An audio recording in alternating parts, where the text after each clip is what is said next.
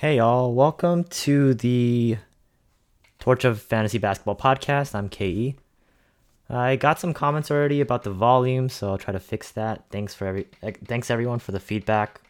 Also, I'm still working on the website and I'm getting listed in, in other podcasting direct- directories like Apple Podcasts and Stitcher, things like that. So for now, I'll just be on here on Buzzsprout and I'll branch out to other websites, sorry, other directories when I can.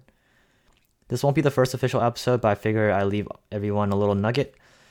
For those of you guys drafting tonight or soon, uh, this could be helpful for you guys, especially if you didn't research anything and don't know what to do, especially if you're a first timer.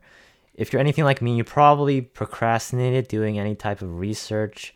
So your draft is an hour and you're flipping out. So First things first, take a deep breath. Okay, you're gonna get through this. You'll be fine. Let me walk you through it. So here are some of my quick and dirty tips when you procrastinate. Tip number one: use ranking tools.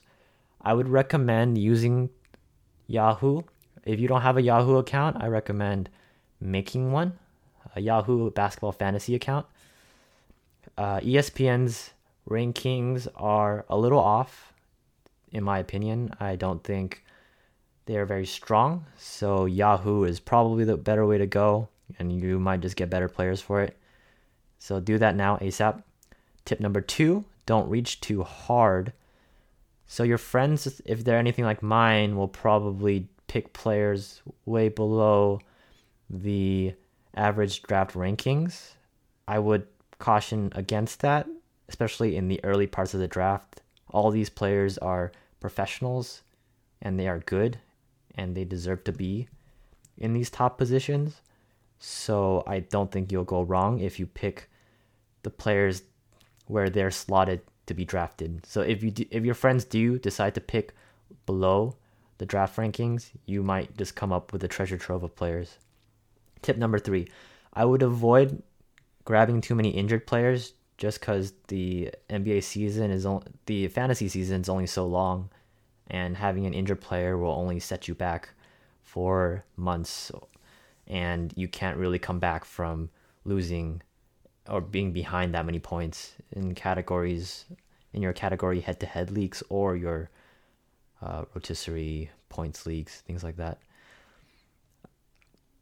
Tip number four: I would try to just keep it simple again, don't draft too far below the average draft pick, and don't let anyone slip by you. Um, if you're drafting at a certain position, I would try to keep your team balanced.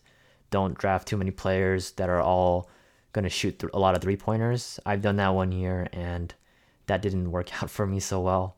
I had a lot of three pointers, but I would lose every other category. So it's not helpful, I would just say. I learned from my mistakes. And yeah, so just keep this keep this in your head as you're drafting. Keep it really simple. Just follow the Yahoo if you have it. Yahoo's average draft pick. I'm not being sponsored by them. I just really like their rankings. And yeah, good luck. Do your best. Have a good fantasy season. Peace.